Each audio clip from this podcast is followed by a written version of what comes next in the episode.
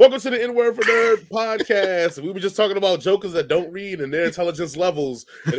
You know what? That's why I love the Duke of all nerds because you saw that it was going to time to start and you cut your sentence right on the spot and went on. Unlike our former employee that would have continued on. we, oh, we can't like, talk shit about Jared while he's not here, man. no, we can't do mm-hmm. that. Can, can we not? Oh yeah, we totally can. But I, I, love me. Hey, everybody, it's all Jess. We love Jared. yes, He'll be back yes. hopefully soon. He just had some shit to deal with. That's all. Yeah. But yeah, yeah y'all yeah, motherfuckers yeah. aren't out there reading. I'm just saying, if you haven't. All right, and here's the thing. Okay, I'm also gonna take this to another level. If it's just like self help books and shit like that, you don't read no fantasy, no, no, no, no fiction. I would even say y'all, y'all kind of dumb too.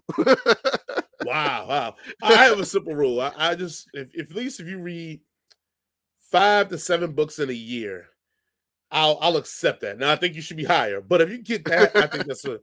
But if you're reading less than that, guys, you got to step your game up. I got to read. Got, it's, it's, yeah, it's stuff out there. It's stuff out. Graphic there. novels do count, and also audiobooks yes. do count as well in my book.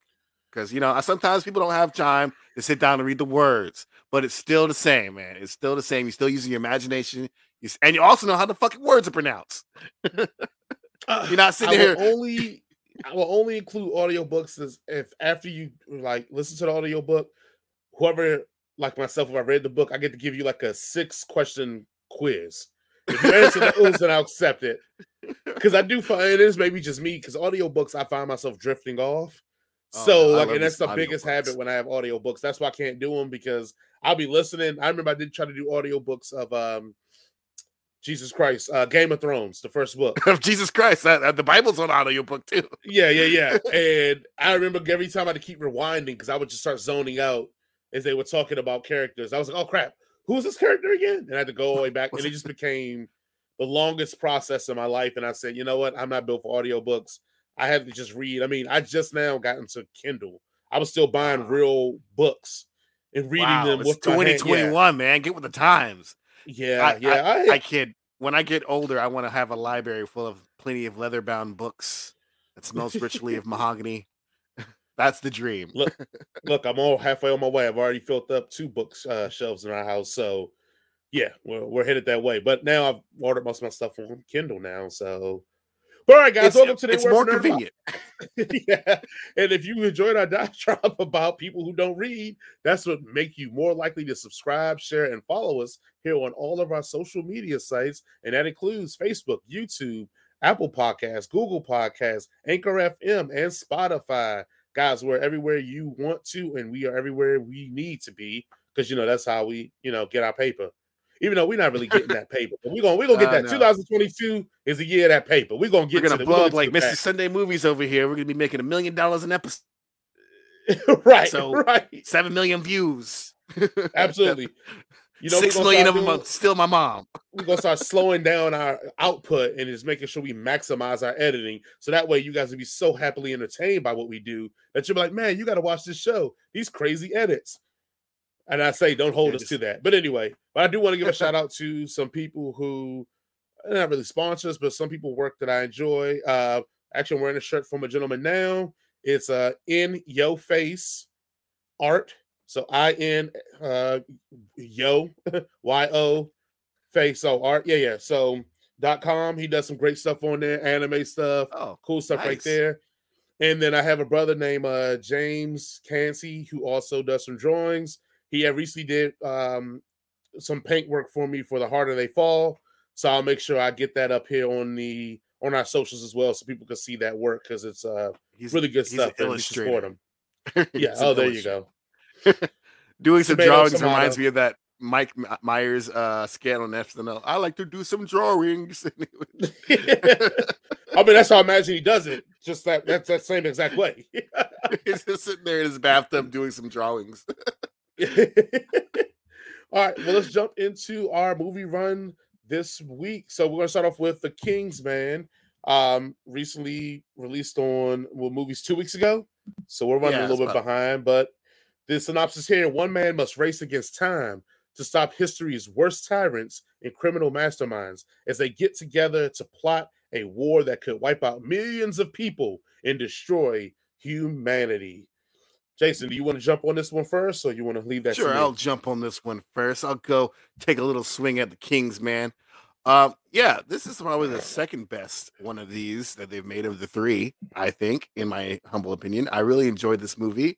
It was a lot of fun, a lot of um, sort of different things. You know what? What really, uh, really hated about this movie that it made the Matrix in comparison look worse because there are some definitely some fight scenes in here that were really cool, really inventive. Not you know technically crazy or anything like that. Nothing will ever compare to that church scene from the first Kingsman but like there's some stuff that were really like dramatic and and like gotcha and then and then like the in fight scene sword fight was really really dope really cool really well shot um one of my few nitpicks for this movie is one uh they got to stop fridging women in in in movies like i get it you know it's an easy way to to send a man off to to uh to to do something but there's other ways to like spur someone to do things other than killing off their most important female uh, relative, and it's and it's done. And in fact, they even do a better way of of, of spurring of the fridge by actually giving somebody a character arc before they are uh, un, unceremoniously uh, dispatched. But you know, like it's it's a part that about time that we can start finding different ways to to tell these stories. And that was one of my things that it was just like a little bit disappointing that they started this movie off with that. And also, um, my second nitpick is uh, the characters that they had. Um, at the end, they end up forming, and I don't think this is a spoiler alert because this is what's going to happen. It's a prequel. We know that. That they end up forming the Kingsman Secret Service uh, intelligence agency, uh, and the some, the characters end up getting the code names that we know from the franchise. But I don't feel like they were different enough or like um, specialized enough to get the code names that they got. Does that make sense? Mm. yeah, so like because yeah. they were all pretty good at just like fighting. And then the original Kingsman, like you know, Merlin was definitely like the tech guy, and then Galahad was definitely like the fighter, and like you know, and Arthur was definitely like just the guy who told everybody what to do. Um, and this one, they're all just kind of really, really good at beating shit out of people. and, so it's like, oh, I don't. I mean, like, I get that's. I mean, they had to, you know, have come up with the code name somehow. But it's like, you know, this character doesn't really seem like Merlin to me because he doesn't really do any like crazy tech stuff in 1902 mm-hmm. or 1912, whenever this shit take place. But other than that, it was still fun. Like the characters were pretty fun. Uh, Rasputin uh, is definitely a highlight. His fight scene was definitely uh, a lot of fun for me because it was like it took uh, some ballet dancing and kind of like Russian like style dancing and, and added that into his his fight choreography, which I thought was cool. Uh, you know, so this movie was fun and it's it's i don't think that it's got i mean it was supposed to come out like two years ago so mm. and it's kind of sad that it hasn't gotten released until yet because you know normally when they you know wait on these sort of things even though we had this global pandemic the fact that they waited on it, it kind of made you feel like that this wasn't going to be any good but this is actually a nice little you know as jaron would say a little mid-level movie like a good mid-level movie that you know just is mm. fun to watch and had some really cool moments too so that is my review without spoiling anything because I did it. yes, a, a f- phenomenal job. Um, because that's what we, we strive here now to try not to do all the spoilers up front, but I mean sometimes we fail completely and utterly. So yes, um, let's just start off full disclosure, guys. When I saw this movie, because we weren't going to really review it, and I was like, "Oh, we got to review this movie." So you already know how my review is going to go, but because I like to keep that same energy. This movie is part king and part man, but all the way fun. This is one of the movies where I could and I should nitpick the hell out of it because my reputation on this show, as everybody knows, is I'm kind of a grouch and a grump, and I almost hate everything. So let's go ahead and start off the movies. right? Yes. we become the two black guy Muppets from like right. Yes. White. I hated it. right. And so let's just go ahead and start off with the things because I want to get that energy out the way so I can get to all the great shit I want to talk about. Let's go ahead and go into Jason's nitpick of this movie. Uh, this movie's pacing is complete and utter trash. It feels like it doesn't know what series this is because it doesn't have time for like a Kingsman movie, and then half the time it feels like something completely different. Uh, all the character relationships are forced except for uh, Voldemort and his son. and let's just call it what it is. Uh, even given Touche, making a maid, touche.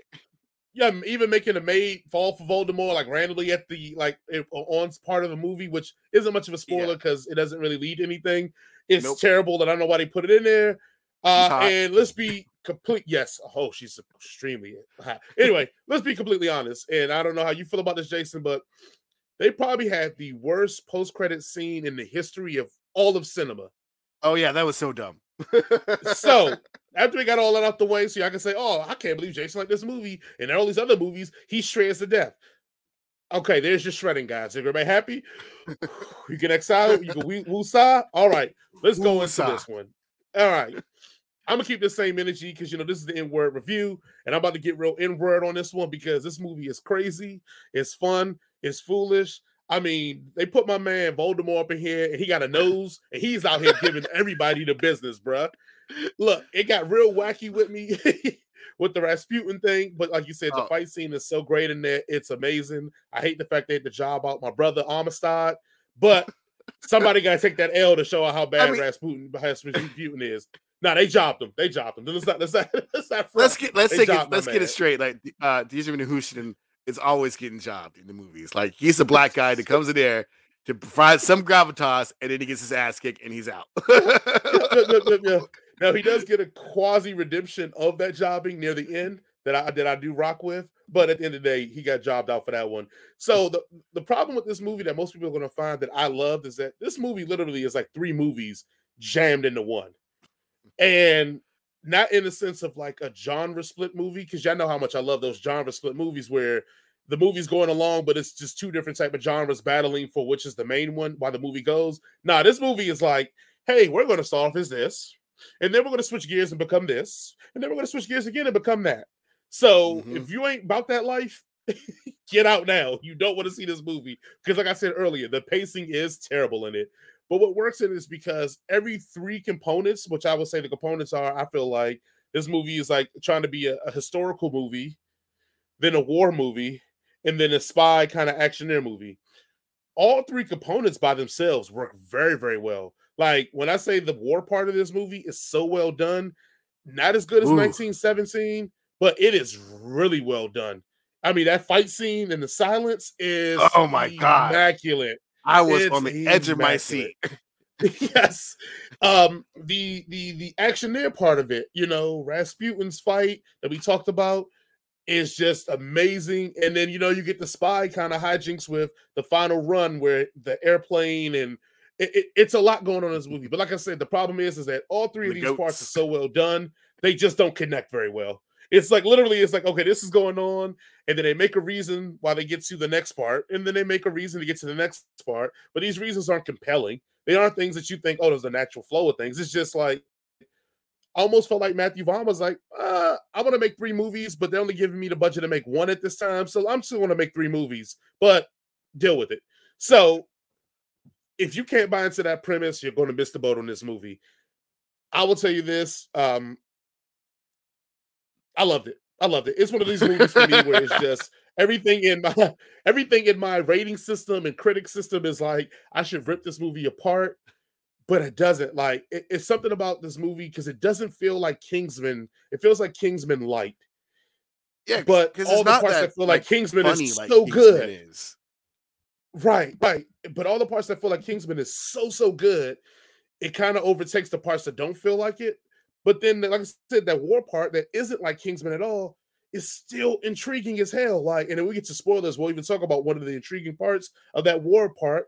But I, I can't explain to people like why I like this movie so much, except for all I can say is that if you're willing to deal with the three different genres and you can stomach the pacing, you'll enjoy this movie. Like it, it- it's it's going to be in these list of movies for me where that I will never tell anybody who's a real astute aficionado of movies to enjoy. But if you just want a nice, dumb, fun movie, but also isn't like entertaining as hell, like this is that movie. Like I don't know how else to explain. I mean, maybe Jason can elaborate better than I can, but Nope. it's so hard for me to, to tell anybody, right? Because it's so frantic. I don't know. Maybe it's just like for me, it's just like it's a breath of fresh air because like even though there it's a sequel or a prequel to a fran- existing franchise, it doesn't feel like it's treading the same ground as the previous Mm-hmm. movies are. It feels like they actually were trying to do something like fresh with it. And like, you know, like Right. Kingsman could have easily gotten to like really into like the goofy tropey territory of like the wacky shenanigans that this sort of rip-off thing goes through. And this one was more like a grounded, like real world, like war story with a little bit Mhm. of espionage, a little bit of of a little bit of the wackiness in it, but it was more more grounded than the rest of them were. And it was just like, wow, they're not trying to shove us down like remember like oh this guy remember this guy like oh that's the guy from the first one remember him wink wink the like, right. right. so maybe that's why it's it's just refreshing that like this is actually a movie like that where they just tried to do some something different or something new with the franchise they were deal- dealing with or at least i guess something old with it because it's a prequel so right. Um, let's go ahead and I guess let's give our ratings on here. Uh, what would you rate Kingman? i would give it a solid 3.5 out of 4 3.5 out of four. No, it's look, man. I, I I can't I can't knock you on that one. I'm at I think I'm at a 3.8 out of four. Like I, I and I think more about the eight, the extra uh point three to make it an eight is for me because I was surprised by how much I enjoyed this. Because Yeah. I even at the beginning kind of rolled my eyes like, oh, here we go. And I was Yeah, like, oh, this is cool. That's cool. That's really cool. Man, what did they do that? That camera shot's awesome. Like, yes. Because yeah, at the beginning Um, I was like, this this is going to be some dumb bullshit where we're just going to get some the same stupid tropes over and over again. But like that, besides that one thing I already complained about, like they were like, oh yeah, let's just go, let's just have fun with this, and that was cool. So let's jump jump into some quick spoilers here for you guys. Five, four, three, two, one. We're here in spoiler territory for Kingsman. So, with that being said, let's go ahead and look, man. I don't care what nobody say. They had my dude playing a slave, man, and that's okay. know course. the era, but but come on, man, you can't be. Oh no, no, he being a was slave definitely and a them treating fucking him like an equal. He was even a slave when he was in. Like they gonna be like, oh, we're gonna give you Merlin, bro. Come on, stop it. No, no, yeah, yeah. I mean, you know, white people still gonna white people. you know, you can't have like Djimon Hounsou be a fucking lord in freaking Great Britain as well, and just being equal to to the Duke. I can't remember his last name. Yeah. Duke Ormsby. I don't even fucking know. Yeah, yeah, yeah, whatever. Yeah. So Yeah, it's no, it's they- it's, they- it's it is what it is. Sometimes you gotta take the good with the bad. At least he's in the movie because this. I mean, honestly, they could have like just made them all white, and they'd be like, "Oh, that's it's 1902 Britain. Everybody was white." That's not true, but that's what they would have said. so Well, I'm- I'm glad he's in it. Some, uh, let's go to jump some of the some of the performances. Like, I, and I joke about, um, you know, Ralph Fiennes and Voldemort and all that stuff like that, but he brings a certain amount of energy to this movie that I think, like, makes the movie. Let's just call it what it is. yeah, Like, what? I don't know what it is because you know it isn't the typical char- charisma that we see from a leading man that gives you know the wink and nod at the camera. It's something about how I guess the gravitas of because we see him in so much good serious work to see him in this kind of movie that we expect to be goofy, but he plays it so straight that it it's the best part of the movie, and then uh, in turn that spills over to his relationship with his son. That I felt like it was eh, if you would if somebody would have come to me and like, oh, you know they're not related in real life, I'd be like, really? Because the way they played both of those roles, being real, like it was, it felt like they had a history and a relationship and a love that wasn't that we knew was beyond just what we saw on the screen because they were damn good when playing off each other in that ability. I don't know how you felt about the performances, but I felt like oh, dude, those, yeah, that I key mean, performance was crazy. Ralph Fiennes always is is great in pretty much everything he does, and like it's just kind of like Mhm. I guess a credit to the movie they were able to even get him. Um, even though he does do some, you know, some off the wall projects for every now and then. So I mean, like, yeah, he was just he's. I mean, he carried the whole entire movie. The mo- whole entire movie is basically on his shoulders with a little bit of his, the it being on the son's shoulders as well. But like for the most part, it's his whole entire impetus, and it's it's yeah, he carries this very very well, and it's and he, he's and it's funny because there's definitely a moment that is silly with Rasputin where he gets his leg licked by Rasputin, and it's like that is like so dumb and so like off the wall, but like he's 100 percent buying into like fact that he's hypnotized and and this man is licking his his bullet wound and trying to heal it. and it's Let, so, it's so the blood get to it. Yeah, right, right. But you're right. It works. Like so watching that scene, it, you have the. I think everybody has the exact same moment. You laugh and giggle, but then as it goes on, it gets kind of dreadful because yeah. you're like, is is he going to attack? Is this going to be sexual? Is this like yeah, well? It, where's this going? Definitely sexual. right. Like, where are we going from here? Like, she's not a grown man lick like, your leg. Like, I mean, I thought this was a PG thirteen movie. I didn't know it was going to get to X, man. Oh man! Oh, just the the poisoning of the the, the, the pie and him puking it up and being like, yeah, uh, like oh, I'm sorry, something didn't agree and then finding yeah, out that no. he was being poisoned. I mean, like just like ah, I I know what poison tastes like. I poison myself every single day, and then. Right, right. Which I felt like that line came off more kinky than actually like, oh, I'm protecting myself versus poison by poisoning myself. Yeah. It felt more like, uh, nah, I'm into no, that. He, he, does that for for sexual gratification, most certainly. I, am like the one thing I hate is like I could have used more Rasputin. Like all the other bad guys were. I mean, like he could have been the main villain, and like that would have been fine as as yes. is rate because in my in my mind of things in the history sort of things rasputin would totally be the kind of guy who's behind an evil cabal of villains excuse me trying to start world war two or world war one rather mm-hmm. so i he could have been the because like the, the the main villain the the scottish guy or the english scottish guy mm-hmm. like i was like oh yeah that makes sense it's him uh yeah yeah totally don't care because like there was nothing there from the, the the original character to be like, oh yeah, he's totally the sinister bad guy. Like he obviously is harboring some bad feelings towards Great Britain, which you should. Great Britain mm-hmm. sh- did a lot of shitty shit to everybody mm-hmm. all over the world. So it's like I was kind of rooting for him. Like, yeah, I guess you know, destroy Great Britain. That's fine. well, and I, I, one of the questions I had on here was like, how did you feel about the the reveal of who the big bad was? Like, I agree, it was very much a letdown. But yeah. also, uh, I think that's on the heels that you gave us such good work with, basically with Rasputin, and all the henchmen had such good work and inner lines in it that kind of revealing that he was the big bad was like, oh, okay, cool too. I understand. But rather than more of a reveal that was worth anything.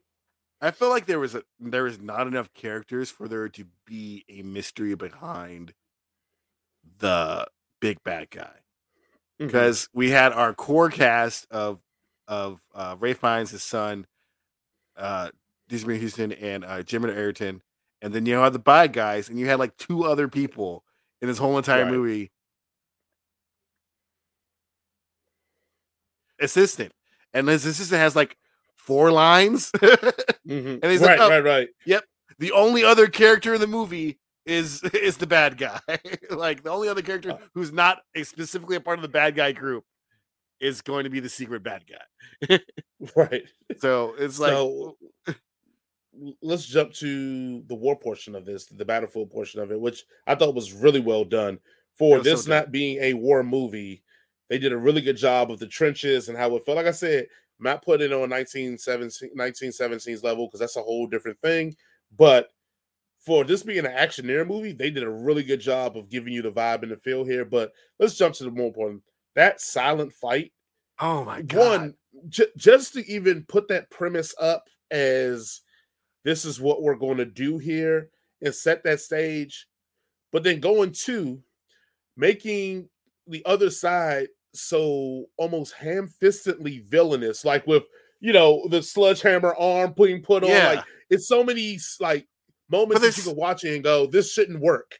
This shouldn't work at all. You're going to have a silent fight with ham-fisted villain uh, accessories, and then you go because they're all wearing the fucking gas masks and shit, yep. looking like fucking stormtroopers, and you're like, yep. oh, they're obviously the bad guys because they're German, and then like and they're all like out there because they're all no man's land. None of us want to die, so we're just gonna have this fucking knife fight.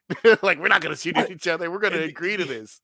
the beauty of like, yeah, they're all having their guns drawn and realizing like, okay, if we draw the shoot, both sides are gonna shoot, and we all, all dead. Let's just put it down, and we'll handle this the quiet way. And yes, uh, you literally, guys, you watch a a battle scene being taken for basically silent. Now you hear them breathing and stepping and all that, but yeah. without loud bang. Even when they dying. stab somebody, they cover the mouth so they can't scream. So it's like it, it's again. I, that, I just enjoy the, German the thought shoulder, that's behind shoulder. that. That poor, kid, like he got he got Saving Private Ryan there. yeah, because the dude was like, yeah. Uh, I mean, yeah, I would totally let you go if we weren't like, I don't know, in a war type situation, and your put buddy's about to put me in the grave. So I got, I, sorry, I yeah. kind of got you. um, then you built the character with the whole, you know, agreeing with his father was right, and going to war and being his war was a bad idea. and, sucks. and this is where I think the movie, for me, flips the script, and I go, "Am I in a Kingsman movie anymore? Or am I in a real drama?" because the part where he gets there and he you would think, oh, he's about to be a hero. He's gonna return yeah, home a hero. This mm. is crazy. And nope. They literally shoot him in the head because he's impersonating another soldier. And the other soldier, the guy knows that other soldier. And yeah. instead of this hero's welcome, because he did this great duty and job of this courage, because remember, he was the only one that volunteered. The rest of them got volunteered. He yeah. was the only one that stepped up and wanted to do this, and instead he gets shot in the head. And we get to see this through the lens of, I guess, them in action. But this literally is taking place as someone's explaining what's happening to his father. Yeah, and I mean, it's like you get back to definitely that, yeah.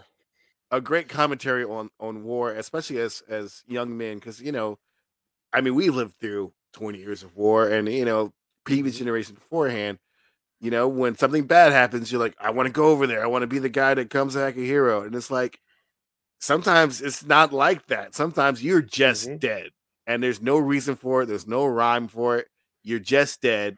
And like, even the, they even say it, it's like, you know, it says you get the most noble thing for you to do is go die for your country. It's like, no, but the point is to make other motherfuckers die for their country. That's how you win wars. Right, to make right, other right. dumbasses die for their country. so it's like, like you think you're you're going to be this great brave hero, and don't get me wrong, our servicemen are are, are, are to be respected and all that other good stuff. But it's like, no, because at the end of the day, you're just dead, and you're just leaving behind, you know, the people who cared for you, who were like, I could have told you that was going to be probably one of the outcomes of this situation. It's like there's no glory in just being dead. Like and that was right. the, the worst part because like he did this heroic thing. He did carry the fucking spy across, you know, no man's land while being shot at, and all he got for it was a bullet in the head from his from one of his own comrades. And like mm-hmm. and and that it it just says it all right there. It's just like I mean, like, even if you think about it, like now you have, you know, service members who are coming back home from from parts from, you know, doing horrible things. And guess what? They come back home, they're fucking homeless, they're, you know, not getting the health care taken care of. It's just a bullet in the head for doing all the shit they yeah. did.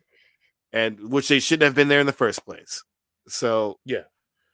No, it, it, definitely it was a great scene, a great segment of the movie, and then you flip to the drama part, and again, Ralph Fiennes knocks out of the park. Just, yeah, but then just... we go to we go to the pacing issue. It it was like, you suck. Fix yourself. Fix your life. Get over it. I guess I'll get over it. Shave and now I'm ready to go back to business. Time to get back to work. Let's go kill some people. The, actually, that's the beauty of this movie. It's like you think that all this gravitas goes on, and this is going to be a moment that it's going to take a lot of pushing and prodding to get him to flip stance, and because you get the whole thing about being a pacifist and the promise he made to his wife to protect his son and all this stuff, and it took like another beautiful woman telling him that you ain't shit in the kiss, and he was like, you know what? Boners are powerful. The power of the P U S S Y. Let's go on a shave and get back to business. You're right, beautiful uh, woman that I've had my employ. That's you know for uh, at least twenty years. I should get my shit back together because you know I can't let you, beautiful woman who I've had my employ for twenty years, go away. I, I finally figured it out. Uh, but yes, um, Anything you want to add to the spoiler conversation? I think we probably hit most of the movie. Oh, the I final mean, fight scene that we talked about because I think people. So yeah, we talked about the, it's the Scottish guy's the main villain, but it's a British fight Scottish scene. Actually, yeah, yeah. Actually, after they job out the brother, as always. Um, yeah, he gets shot, takes a bullet. Don't won't jump on no plane, which you know I wouldn't either. Especially if you're like, oh yeah, this is a parachute. You've never heard of this thing before. jump out this plane with me. Like, no, why am I the motherfucker that got to jump out the plane? Like, why can't your white ass do it? it? but I do love that the rap form, he was like, mm. and he goes, Well, you know what? I, I can't ask someone to do something I wouldn't do myself. So I was like, Yes, thank you. White accountability finally in the movie. Thank God. Uh, and then about the part he does redeem himself is because uh, you know the brother does get to chop off the giant's head, and yeah, you know that's his redeeming moment, just to let him get jobbed out in three scenes later. So get, I'll take a bullet for the dude. He's like, you'll take a bullet for me. You want to jump on a plane? Like, I guess that's where I fucking draw the line, Stan. Damn. right. You're right. I don't want to think about dying on my way down. I'd much rather just get it over with. right, right. Uh, so the scene we're talking about is the sword fight, and they're going back and forth. And at one point, uh, Matthew Vaughn decides to say, "Hey, let me show you from the angles of the swords." Or if you want to oh, say that was POV, so cool. Yeah, and I just thought that, like, like again, like who who thought of that? Who was like, "Hey, let's show the angle from some, the swords as it it was beautiful." There were some drugs. Like he got high and it was like, I don't know, what can we do with this this fight scene? I don't know, man maybe if we were like looking from the swords perspective as they fight. and then like I guess his second producer who was also high was like, Yeah, that sounds like a great idea. Let's do that. We ain't get shit else going on. Absolutely. It's just such a great scene. Such a great scene. And it makes me back to Jaron had made a comment that Guy Pierce movies, what did I say? Guy Pierce, uh, Guy Ritchie movies, excuse me. Guy Ritchie. Saying Guy Pierce. Yeah, yeah, Guy Ritchie movies without Vaughn how you can tell the different vibe and feel of it. Uh, I think Jerry made a comment about that, about the action yeah. scenes with and without him. Um, if Kingsman is uh, the, all three movies aren't a testament to just his eye for action, I, I don't know what else can be because yeah, some of these. I mean, we talked about the church scene in the first one. Um, it, it, it's it's many it's scenes of the scenes of the scenes in these movies that just show his eye for how to not only shoot action, but to make his people look like action stars is a heavy, Honestly, heavy thing. Matthew Vaughn, uh, in my opinion, out gangster comedy uh guy Guy Ritchie because he made one of the best movies of all time, which is Layer Cake. So, like, in True. like hands down, he's won the British gangster movie fest to me anyway. So that's what I mean. He just has like, like even I mean, I said Layer Cake is one of his earlier films, and even in that mm. film, mm-hmm. you can definitely tell he has a a set style that he likes to get across, and it's just it's it's great. Right. Absolutely. Okay. I'm also biased because um, Layer Cake's my favorite film of all time. and there we have it. So bias point for Jason. All right. Well, let's go ahead and jump to our next review. We're going to talk about uh Book of Boba Fett, episode one, only one, because Disney wasn't great enough to give us, you know, more episodes. They don't drop it all. You know, they want us. They want us to tune in every week and build that fever up and go further and further. So you come back for yo, you got more than Boba Fett episodes. I'll suck your dick. Come on, let me get some of that Boba Fett. So Boba he's, Fett and yes, attempt to make a name for themselves in the galaxy's underworld by taking over the territory once controlled by Jabba the Hutt. Um, yeah, I'm going to jump into this one because so we can go ahead and close the book on Boba Fett being a weak ass character. All right, the first episode solves that, and before y'all come at me with the hate mail and the hate comments, actually do come at me with the hate mail and hate comments, but let's just be completely honest. Boba Fett in the original trilogy is Captain Plasma. Like I don't, I know he did a lot of shit. cool stuff. Yeah, yeah. Dave Dave shit. Filoni saved Boba Fett from the Clone Wars and all the previous uh, sequels after that, Dave Filoni saved Boba Fett because Boba Fett's trash and everything we see from the Clone Wars, the Attack of the Clone Wars, on through all, all every every movie incarnation of him has been complete utter trash. Dave Filoni saved him, and finally, because of what's going on here, we finally get a Boba Fett that everybody is interested in knowing and getting to meet because quietly is being kept. We know nothing about Boba Fett. Now I know some of you guys are going to bring up the comic books and tell me how, like, well, in comic book seven, blah, blah, blah, they talk about his backstory, yada, yada, yada. You guys were the same ones that were mad when it was admitted that he wasn't a Mandalorian. You guys are going to be the same ones that got mad when they changed the name from Slave One to whatever it's being called now. So y'all just getting mad, be mad. yeah, yeah. Y'all just gonna be mad to be mad. But let's just call a spade a spade. If you search your feelings, you know you know it to be true that Boba Fett was a trash character.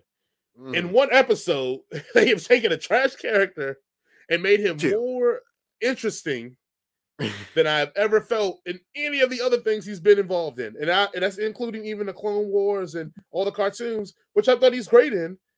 But in this one episode, he was more interesting to me because of the characterization of him. And when I go to that, I'm talking about the fact that for as ruthless as you can be to be a crime lord or uh, trying to take over, he seemed to have a lot of empathy and compassion. And that's something I did not expect from the initial run of what was going on. And you can even see it from when he frees himself and goes to the homeboy and is like, hey, do you want me to get you? My my vision of Boba, because from the cartoons and everything like that, has always been more of a selfish, self-determined person. He always was out for whatever the prize was and whatever, like very singular focus. And even when he had revenge on his mind, he was very singularly focused on revenge. Even when people tried to show and explain to him the layers of what this was, and his father's death wasn't a product of a vendetta, but a product of this is a war. But he still was singular focused on that. So to hear to see this Boba, and I know he's been through a lot more, be like, nah, this is not how I want to run. This is not how I want to rule. I actually want to like give people grace. And if you but you know betrayed me, I'm gonna give you a chance to give your loyalty back to me and if you can't, then we'll handle it. We handle it the way we're gonna have to handle it. I thought that was a very good twist on the character that I didn't expect, and that has made me more interested and intrigued to see how this plays out even further. Um, Jason, I don't know what your thoughts on episode one were for Boba Fett, Book of Boba Fett. Yeah, man, yeah, I I 100 percent agree with you. Like, I was one of those people that always thought Boba Fett was kind of a joke. You know, even though I've known like all the shit that they, you know, that all the extra lore stuff that he's been like the baddest of bad badasses. Like, let's be honest, he got like hit by blind blind uh, Han Solo and fell into a pit. like he's a goof. He's a he's yes. a dork. yes, yes. But, but, like, yeah, as you say, from from the Mandal- Mandalorian to to the Book of Boba Fett, you kind of see like his badassery. You actually see it on screen, and I also like the fact that from his experiences of being in the Sarlacc Sarlacc pit and being, you know, captured by the uh, Tusken Raiders or the Tuscan people. I just I will I will uh split the difference of both the racial stereotypes for the Tuscans and just call them the Tusken people mm-hmm. rather than calling them Sand people or Tuscan Raiders. I'll just call them Tuscan people.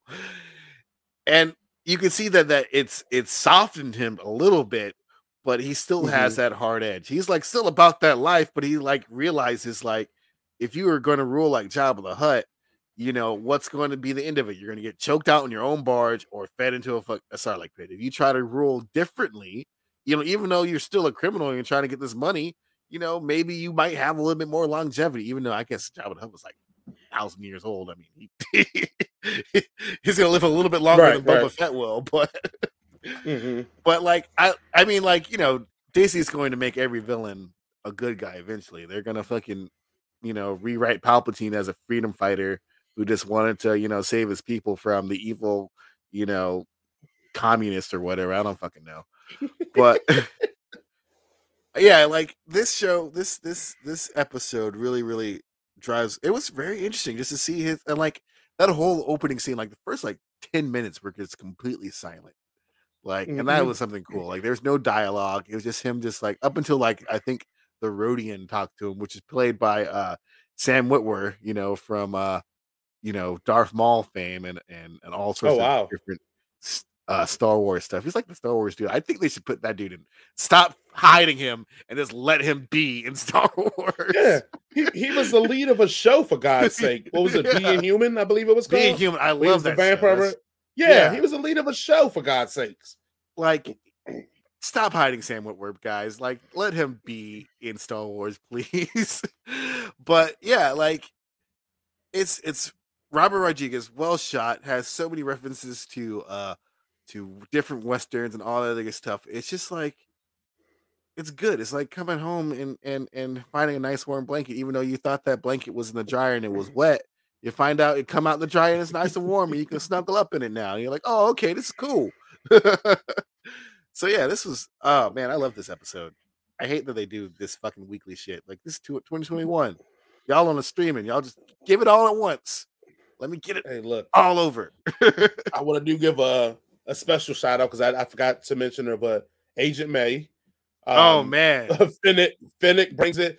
Uh, look, I'm gonna be real with you, and I think, yeah, Ming-Na Wen, it, she is such an underrated character actor. I think she she does something that I think is so hard for women in the industry to do, and she does it very well. And I don't know if it's because of the Asian stereotype in our and planted in our mind because of white colonialism, but she plays female physicality so well Yes. and it comes off the screen very believable, very action packed, everything. I mean, we can even go back to the Chun-Li days. And even in that goofy movie, her her physicality still comes through. And I Yeah. mean, if we talk about Agents of Shield, as I called her, Agent May, Agents of Shield. I mean, she was the badass. Like she was the enforcer of the group, and not even the enforcer of the group. It was the enforcer to the degree that even people with abilities didn't want to like, fuck with ooh, because they were like, yeah, yeah, she'll give you these hands. Yeah, Agent Coulson, we may be able to talk, but if May come in this building, she giving out hands. She giving out all uh, all L's to everybody. so I want to give her just a shout out for that one because I mean it it is hard to be a woman in this industry playing the roles that she plays and it being believable. And like, I, if I never a second I, I roll my eyes, even when the, the roof scene's going on, I turn to my wife and I'm like, "Hey, he only said bring them, bring them, bring back one by live." I'm like, one of them got to go. And when the scene happens, it's like it's so awesome. it's like he, he's the one. Eeny, meeny, miny, mo. Bye. right, right.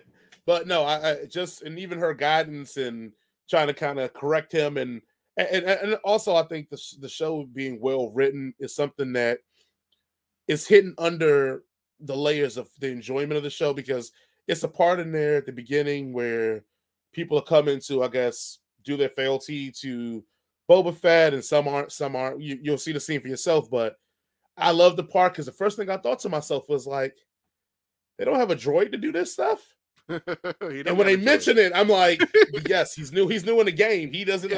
have the facility stuff. set up to to do this. But I just thought that was an interesting writing note because you don't have to put that scene in there. You can just have her be fluent in all the other the languages, or you Yeah, can just just- have it as a, a bot there. Like the fact that you put that in there underlines where he is in his journey right now. And I think it's just good writing. I just hope uh they still have a little bit of evilness to him and not make him wholly Yes. respectable and you know Disneyfy him, which they're going to. I will still watch the Mhm. show Disney, don't get me wrong. But I will I want a little bit more I want to still have him a little bit have a little edge to him. Maybe him not being a slaver, that would be maybe he can leave that part behind him. But uh, but still like, you know, murder motherfuckers just for the sake of murdering motherfuckers would would be wel- a welcome uh thing that it can keep. you know, maybe he does enjoy some disintegrations every now and then, uh, since Darth Vader's now Once in a while. Feed the need. All right, Book of Boba Fett, episode one. What rating were you giving this?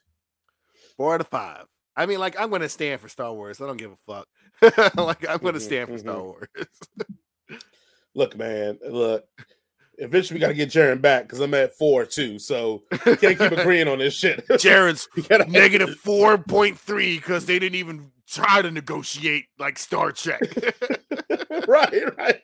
You know what? He gave this a pass too because he loves um Jon Favreau and yeah, you know he has a hand in all this. So, but no, yeah, I'm here right there with you. I gave it a four as well. This is just great TV, and I'm itching for the next episodes Mhm. to come on so I can just sitting here. I mean, it almost makes me because I, I won't do it because Disney has me in their palm of their hands. makes me just want to wait till the series is done and binge all of it. But I can't wait because I know people are going to No. talk about it, and I don't want to feel left out. So, and I also don't want to wait six weeks before I can watch the fucking show.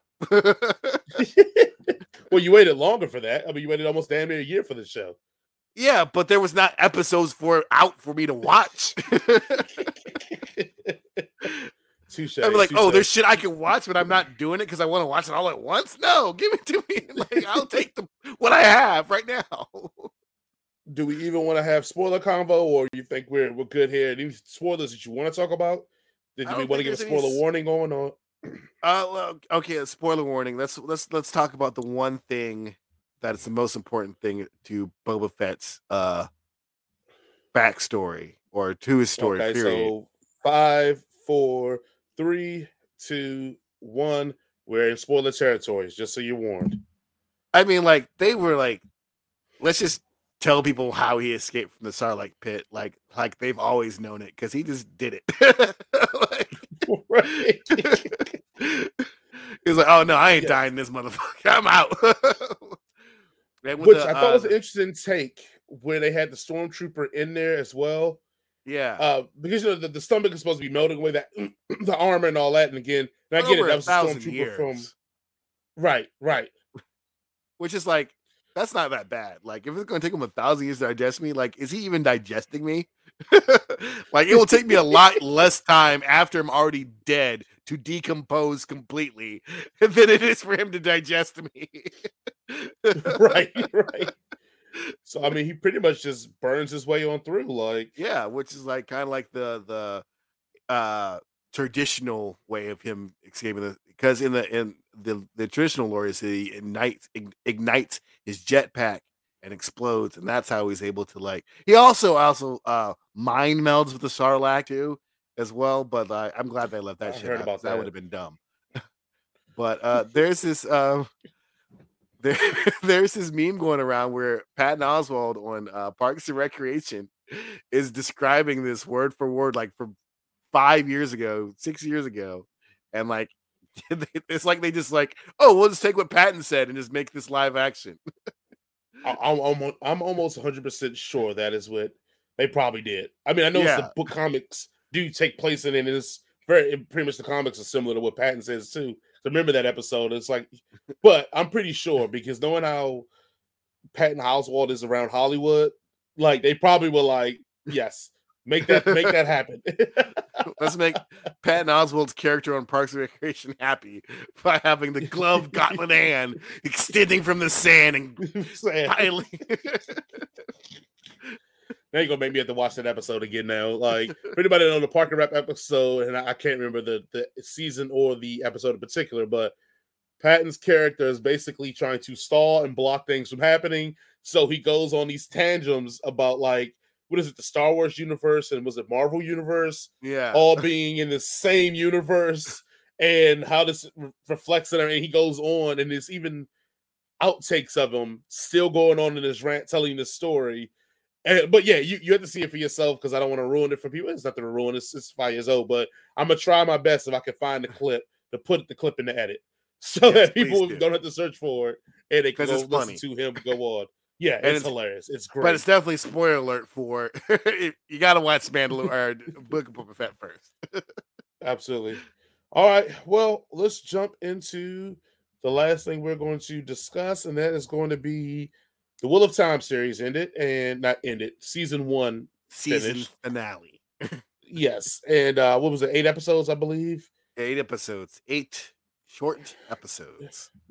So I'm going to give my take on the Wheel of Time first, and then I'll let Jason back clean up as he tells me all the stuff and tells us all the good stuff. So for those that don't know, the Wheel of Time follows uh Marine Moiraine, a member of the Asadai, a powerful organization of women. Get it right. Aes Sedai, I excuse me. Sedai. I, I, I, I, I hand it all over to you. A powerful organization of women who could channel the one power with her Warder Lan. She seeks a group of five young villagers from a secluded two rivers, believing that one of them is the reincarnation of the dragon, an extremely powerful channeler who broke the world. The dragon reborn is prophesied to either save the world from a primordial evil known as the Dark One or break it once more. Um, the Wheel of Time, this eight episodes is a whimsical mess. But it does the one thing you do in fantasy shows and movies and all that. It makes you crave the world. So the issues I have is a lot to do just purely with characterizations and the fact that they don't build on any of the characters that are supposed to be important to us. The only character I thought that got the proper build was Rain and Land. Like they are the bedrocks of this show. They are what makes the show work. They are what makes it tick. They are the only ones that get characterization and fleshed out. And I don't know if that's because the strong acting performances by them, or the other characters not getting enough time because all the other characters feel like to me. Oh, go ahead. I was thinking, I was gonna say I think it's because uh Rosamund uh Pike is uh, an executive producer on the show. That would explain a lot then why she gets her time because she she does and like all I want to know in this movie is about the Asis the the Sedais or is it Sedai. Sedais? Is Aes it like how do you say it plural or just Aes Sedai Aes plural Sedai. for all of them too? Aes Sedai. okay. Aes Sedai. The, the Aes Sedai is all thing I really want to know about. Or the, the sexy ones in red is all I want to see adventures about them. Oh, you don't want to fuck. I wouldn't mind this had been. I, I- look, I wouldn't, and even I know that they, they're out to kill men that have it. I still want to take that punishment because they're fine. Um, if you just had gave me a prequel, Moiraine and Land, I think I would have enjoyed that more. But besides the nitpicks of it, like the show does what it's supposed to do correctly. It makes you hooked on wanting to know what more goes on in this world. How does this world work? And you're given enough of that that once you have more, I think the poor characterization is is because I think this season one was felt rushed. It felt like they were trying to get so much in for season one. And now, granted, some full disclosure, I did talk to Jason about this last week, so he confirmed some of the stuff that I had kind of already had in my mind, but didn't have like facts about, which he'll probably talk about the facts of it. But usually in writing, when you have poor characterization, it's either from two, re- three reasons typically lazy writers that just don't know how to do characterization. Um, the second one is that some people don't understand how to take a book and adapt characters that probably had 60, 70, 80 pages worth of themselves into two episodes or three episodes to flesh them out properly. And the last thing sometimes is because you're so amped up to want to get to a, a moment, you skip over all the stuff that makes that moment important. And that's just in regular storytelling in, in general. You want you want to fe- feel like something's earned. Out of all the villages there, I just I can go straight stereotype of who they are, and the stereotypes don't bend, they don't break, they don't make me feel any different. Even when it's revealed who the dragon is, he's still stereotypical. His actions are still stereotypical. It's no awakening. But why is there no awakening? Anything anything like that for him is because he never had time to even be any different. Because as soon as he finds out, they go, and that's it. Like so, it does suffer from that tremendously, and it suffers from that in a couple episodes, like because you're getting the characters by themselves in some of these episodes. It suffers mightily because I don't care about these characters at all. I have no care at all. Um, what Matt's going through until it gets solved, no care at all. Actually, I'm more disappointed that the Gleeman had to like be taken out of it because he was more It's- enjoyable than anything they had done. It's half an episode at the most. Yeah, God, and he's way more characterized and way better than anything that I saw with the other characters. And that bothered me because it's like this guy came in and pretty much stole the show. And I was like, I, I wanna Mhm. I wanna rock with him. Again, when we talk about prequels, I want a prequel about him and his former people that he had to put down because they started tripping. No, like I want Thom Merrilin story. has a life before he he he gets into the books. like Tom Right. Merrilin is a man. shout out to him but like it- it just felt like again somebody was like hey in fantasy books and novels and on tv shows and series and movies all we care about is the cool shit in the world all the other stuff will figure itself out i feel like whoever like was in, in charge of this I, I feel like that's what they thought hell i even want to know how does a, a and if i say this right a fisher's fisherman's daughter become the head of this organization that's ruling everything. Like, so we, we don't even like I'm thinking from initially that it's a caste system because they make comments of people being from certain houses in their position, especially when they talk about uh Marina, like, oh, Yeah. because she's such a such like so I think it's a caste system, and then you get this moment, you go, no, it well, can't be that much of a caste system because she was a, a pretty much a nobody, and Yep. she's now running this spot. I want to know more about that. Now, I'm praying that future seasons dive into this, but I have no hope of that being done because they couldn't even get the bare essentials of four character, five characters that we're supposed to at least care somewhat about completely right. Now I'm expecting them to make me care about all these other people outside of the quote unquote main adventure. that come into this Right. into the play here. Yeah, And I heard I heard it's like up like up to 140 something characters in the whole book series. Everybody which I'm pretty sure for piece. TV. Yeah, I'm pretty sure like like TV, they're gonna integrate other people's storylines that they did for Game Mhm. of Thrones, other people's storylines from different characters, put it into our main characters, which I'm here for. But you got to do the first thing of making us care about our main characters. So, um, again, I enjoyed it. And I feel like I'm I'm harboring too much on it because of that. Because you know, like you, I'm a fantasy sci-fi nut as well. I thoroughly enjoyed it. Like I told Jason, me and my mom sat down and started it. Episode one back in the Thanksgiving, watched the first three, four episodes, and then now I knew she was coming back for Christmas, so I waited.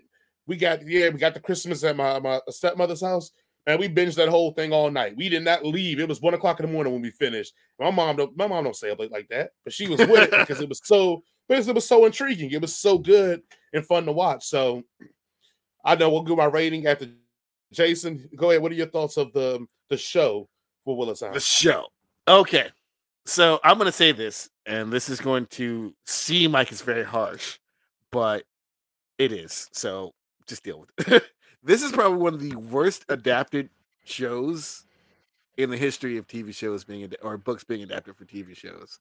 Like this has so strayed far from the source material that it it is um it's completely different at this point. It's completely a different thing. It's just a whole different beast, which is kind of sad Mhm. because you had shows that on TV uh, that were adapted very well. Game of Thrones for the first few seasons were very great, almost as close as you could get to the books as possible. The Expanse, also a very well adapted show. If you read those books, it's Mhm. almost as close as you can get to possible. This one, almost out the gate, they were like, "Ah, we'll just using that as kind of like a loose template of what we're doing." And don't get me wrong, as a fan of the Wheel of Time, the book series, I still enjoy the show. But this does not mean that it's not been a poor adaptation of the source material. And I'm going to be that guy. If you like this show, but you want, if you found it to be a little bit rush, please go and read the books. It's, it's 14 books. If you like reading, you won't even notice it. And it's a, such a, a, a, a great journey to do. And uh, hopefully, eventually, in, in later seasons, they such kind of help and show more of that journey into the into the story. But this season is basically like the Cliff Notes, the Spark Notes version of the Cliff Notes version of the book. so it's like they've truncated so much, they cut out so much. The characterizations are, I'm gonna say there, there's a couple of characterizations that are just completely just wrong. Just just wrong. Matt's character is completely wrong, and Perrin's character is just completely just. At first, they were they were like, okay, I can see where they're doing this. By by the end of this the season, I'm like, they've done fucked up these characters by far because uh, Matt in the books is more immature than malicious. He's not Mm. A dark and broody person. And in this books, they made him a or in the show, they made him this dark and broody person who's abandoning his friends. One of Matt's main characteristics in the book is that he will go out of his way, even when he does not want to, to help his friends. That is Mm. like his whole entire thing is that people think he's a scoundrel, but if his friends need him, even if he thinks of a thousand other things he much rather be doing, he is going to go and help his friends. And then and and in this show, you don't see any of that. Well, they do. They, you're right. You don't see it, but they they speak to it, but Yeah, they never show it because they never Rand show it. says it to uh, well, uh, Gwen. They're like, you don't, you never liked him, and he would do Yeah. everything for his friends and his family. But like he says it out loud, but we never see anything. We to the never see pattern of it. And there's a lot of unearned drama that just amongst the characters that I guess makes for good TV, but doesn't make for good books that isn't in the books because like when they leave Emond's Field, they all like each other. They're all friends. They all have each other's backs. There's no love triangle between one character and another character. It, they just are just innocent kids going out into the world and then suddenly being thrust into the situation where they have to lose their innocence. In this one, they're all broody, sad people who are already world weary, who then go into the world and go, Mhm. "Oh yeah, the rest of the shit sucks too." like, like there's no loss of innocence there because there was no innocence to be gained. And I guess, as I said, I guess that makes for a better watching TV experience because that's the way we like I guess we want out of TV shows, but it's like you have to- taken away some of like the fundamental aspects of these characters and just like throwing them away. And another, oh man, they fuck up my boy Perrin's so badly. Like, I mean, like the from the original episode where he is, I mean, in the books he's not married. In the original episode, he is married, and he ends up. Spoiler: We already talked about this uh previously in the previous one, yeah, episode. yeah. So if you haven't seen it this far, but in the beginning of Well, the, let's just go ahead on before this. Let's do this. Uh spoilers starting in five, four, three, two, one. Go ahead with the spoiler.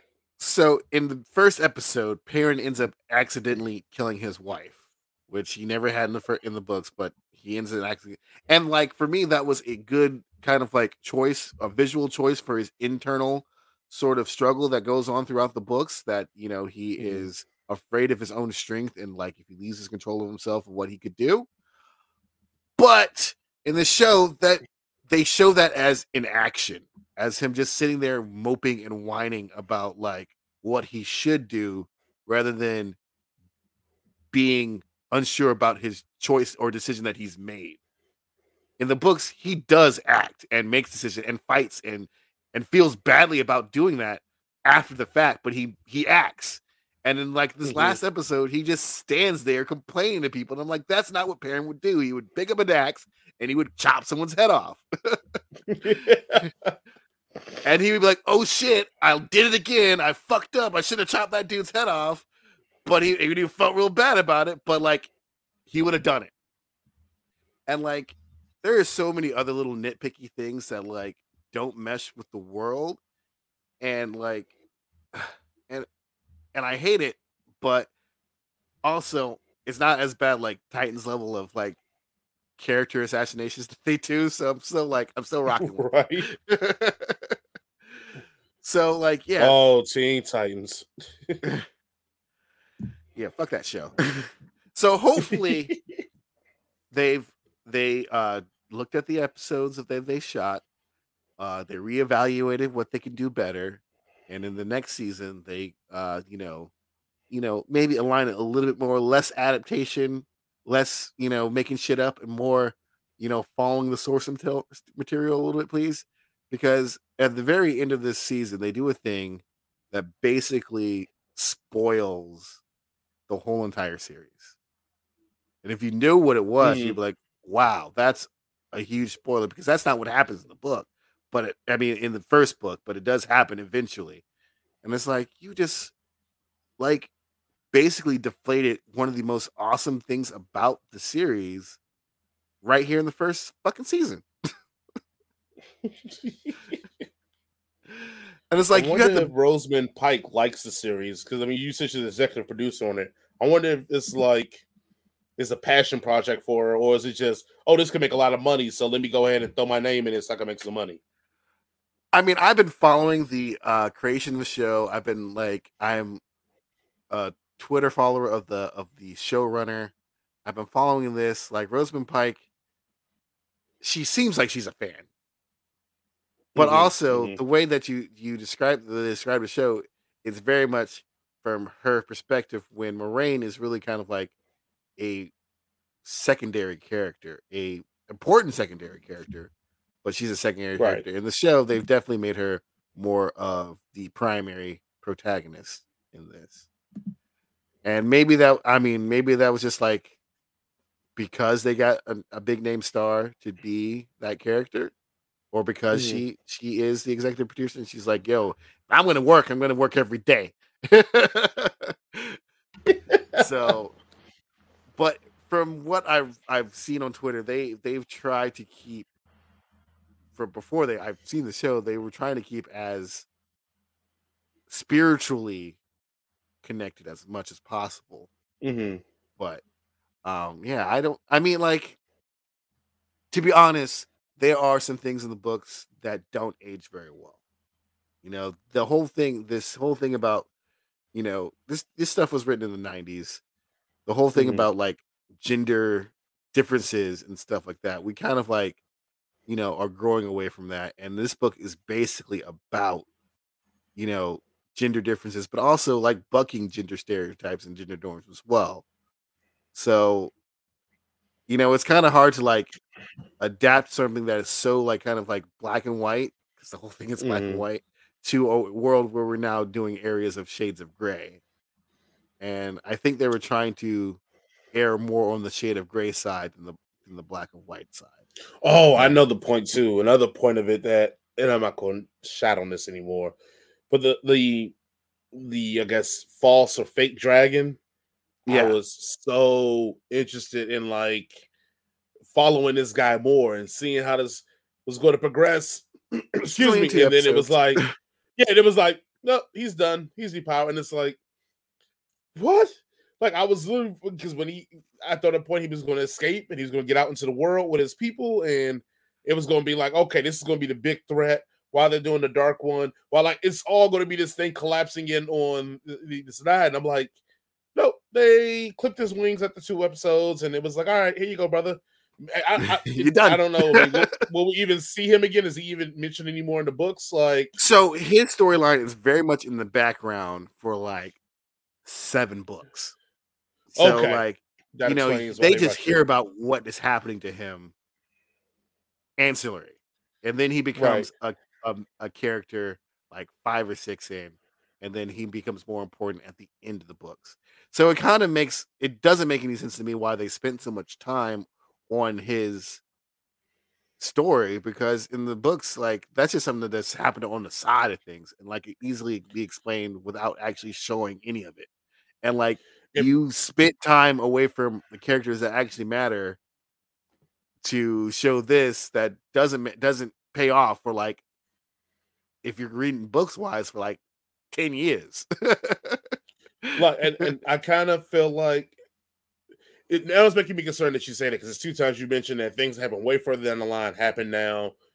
It makes me feel like they may not have a plan for this series like yeah, they're kind of going into it like normal TV and going like, oh, what cool things can we do for the season? Great, done it. Season two, all right, guys, what cool things can we do for the season? Great, done. Like because you literally can. I mean, to use and and I know we're going to get away. I'm gonna try myself to get away from the Game of Thrones references, but I think because it's probably been the best fantasy show By we've far. seen on TV. But like they used to do very easily, like beginning of one episode about the White Walkers, and you'll never see that White Walker for the whole season. And that yeah. was it. Like they could have used him in that matter where it could have been an opening segment and a scene in episode one or two. That whole thing they showed with him at the kingdom and blah blah blah. Yeah. And you'd be like, man, what the hell was that? And never talk about it for the rest of the season. And the season two comes, you do a little bit more. Don't say nothing. And by season three, have someone actually address maybe in a commentary what's going on with those clips. Like, hey, have you heard about this false dragon in you the know, east saying, "Well, you're right." Yeah, or like pay it off like later down the road, right? Because you that's what you want to do is like you know set it up as kind of like an Easter egg, like mm-hmm. oh what's really going on with this storyline here, and then you finally pay it off. Oh, he's a false dragon. He got still or he got gentled, and you know now he wants to go kill himself. but right, you know he has a, a more important destiny in that but it's I like I understand like I guess when I was watching it, it was like, okay, this is like setting up the stakes mm-hmm. for whoever might if there was a man dragon reborn, what could possibly happen to him from people who are supposed to be his allies.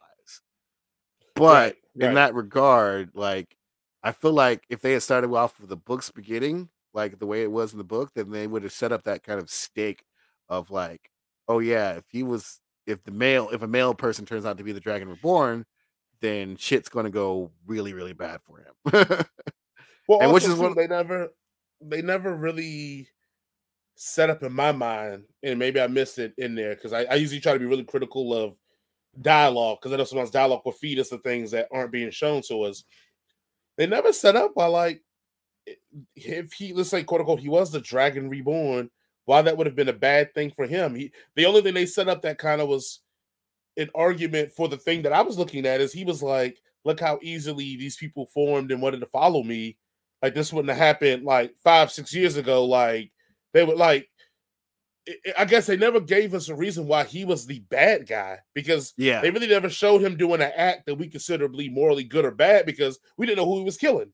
We didn't know who yeah. the people were he was. So it was almost like You just got afraid that this dude had power, and you wanted to stop this, but it was no, like you said, it was people that were willing to fight and die for him. So he couldn't. I guess he couldn't have been all bad, but it is some part of the society that that world they're living in that doesn't feel like this rule is the right way to go. I guess they they just they, they didn't handle that properly to get why he was such a threat outside of him just being a man and being strong. Yeah, yeah, and that's also why I, I feel like they did one of the best the because they didn't really show they didn't even really show the previous you know dragon until like the mm. last episode.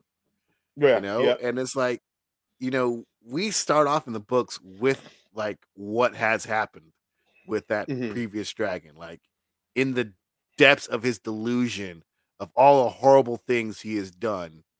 And like we set the stakes, like they, they set the stakes of like, yo, he's supposed to be a good guy, but this shit could, he could fuck it up.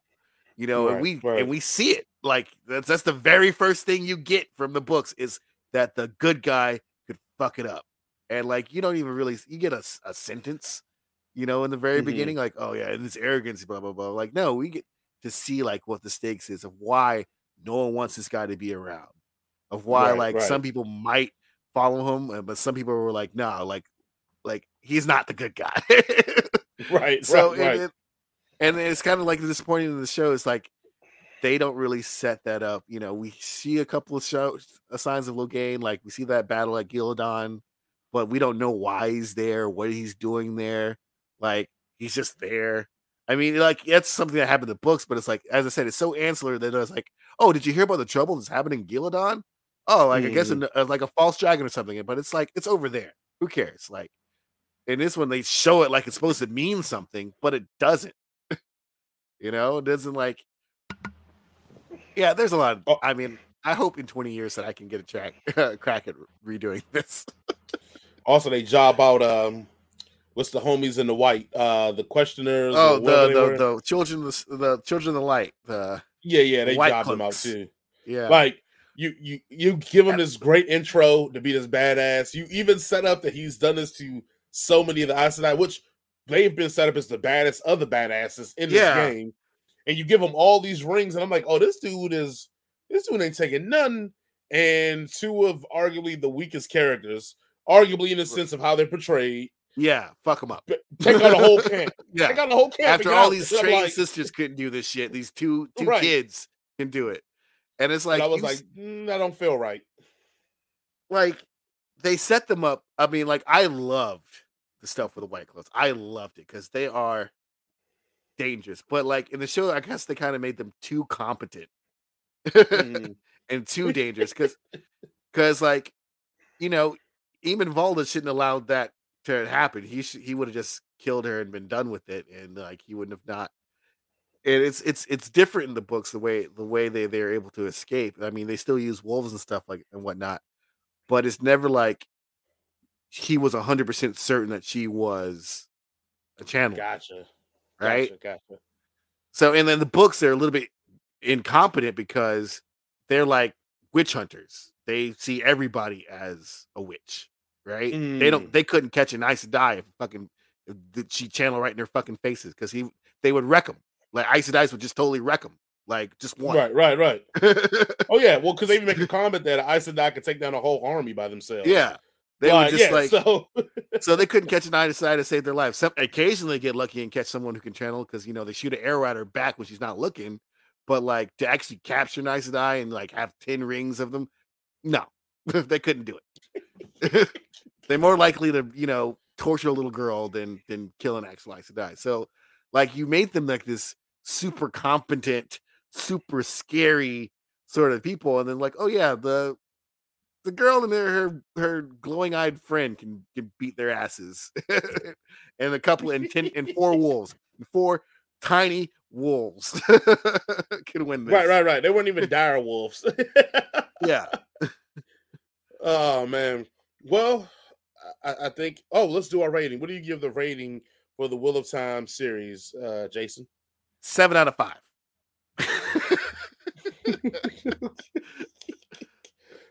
Um, I'm going to believe said, that that's not a biased rating. So, I love the Wheel of Time. Seven out of Um, this adaptation, as I said, is a poor adaptation of the of, of the source material, but it's still entertaining. It's still fun to watch. So I'm just gonna give it a, a 2.5, just because I'm a fan, and I got to do knock it down a half point because they fucked up my some of my favorite characters. So are you giving it okay? So you're not giving it a seven out of 5 I'm You're giving it a 2.5 out of out of 2.5 out five? Two of point five. Okay. Oh well, I'm that's good because I'm a little. I mean, I'm a little higher than you. I gave it a two point eight out of five. Because again, I, I I'm I'm intrigued about it, and I'm intrigued. I'm intrigued with what they're going to go and how they're going to go next, and how this is going to play out.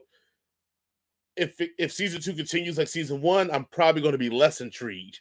Yes. But I'm giving it like I'm giving like you know me and you watch a lot of TV, and I think the this era of generation of Netflix and stuff, people don't understand that typically in TV, the first season is either going to be your very best one, or is it going to be your worst one? yeah, Like it's usually no in between on your first seasons, and so I think this most fantasy shows and sci-fi shows, your first season is the getting out of the stumbling blocks because you're figuring out what works, how does it work, how does the people, how do the viewers respond to this, and you try to figure it out. So I'm giving it that kind of run where it's like, okay, they're here, they're putting it out. It seems like people are enjoying this. Now let's see if we can tweak it.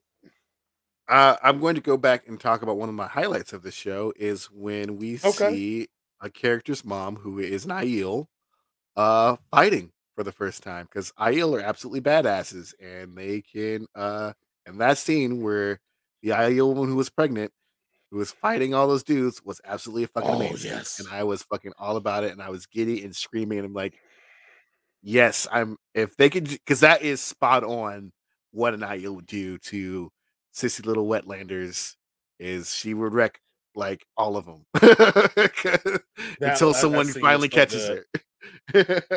Yeah, and don't really caught her because she, I mean, she was trying to drop that low. Well, Yeah. yeah. spoil the territory. Yeah, she was dropping, You about to have a baby, but yeah, that scene was awesome. We're watching Yeah. that. I'm like, who is this chick? And how can I get it with the main group? And we find out it's a flashback. and s- spoiler alert, uh, because uh, we realize who who she whose parent she is, uh, but Mhm. for those, she's only been doing that for like two years. So like that's how Oh, wow. awesome Aiel are, because she was just like only been doing that for two years, and she's still wrecking motherfuckers. nah, she put some mad work on that one. Well, thanks you everyone again for listening to the N Word of a Nerd podcast. We are so happy to bring you this show. We really appreciate everybody's help and comments and all that. Next week we'll get back to reading some comments. We do have some comments on Arcane.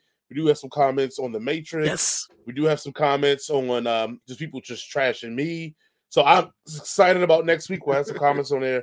Um, I can't wait to hear Matrix before- comments. Oh yeah, yeah, oh for sure. Yeah, as we mentioned before, please remember to like, share, subscribe, and follow us on Facebook, YouTube, Apple Podcasts, Google Podcasts, Spotify, Anchor, and yeah, Apple Pie, all the places, Anchor FM.